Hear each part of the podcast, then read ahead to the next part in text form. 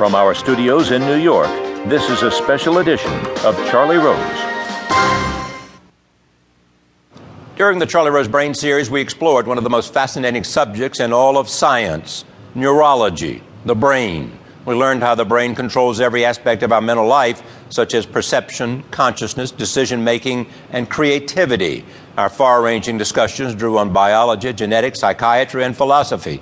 We examined mental illness and cutting edge treatments.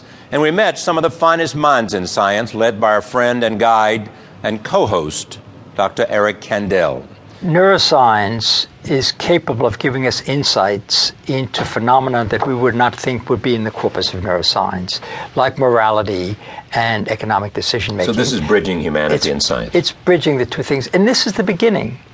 We, are, we now have some methodologies, we have some strategies, we have some beginning insight. This is just opening up.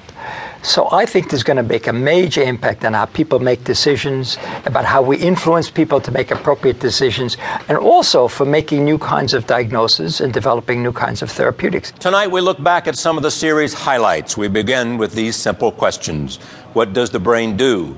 What are its functions? Why does it exist? Here is how our guest answered those questions. I think we have to ask a very fundamental question, perhaps the most fundamental question we can ever ask, and I think it's remiss that Eric hasn't asked it in his first um, show. but why do we and other animals have brains? It's a pretty yeah. fundamental question because there are many species on our planet who don't have brains.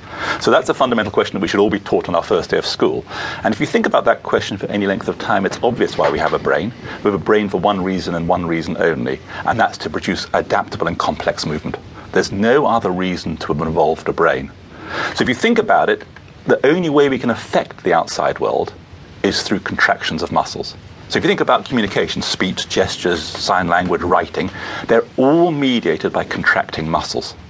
So we need to remember that things like sensory processing, the perceptual system, memory, and cognitive processes are all important, but they can only be important to drive action or suppress future actions.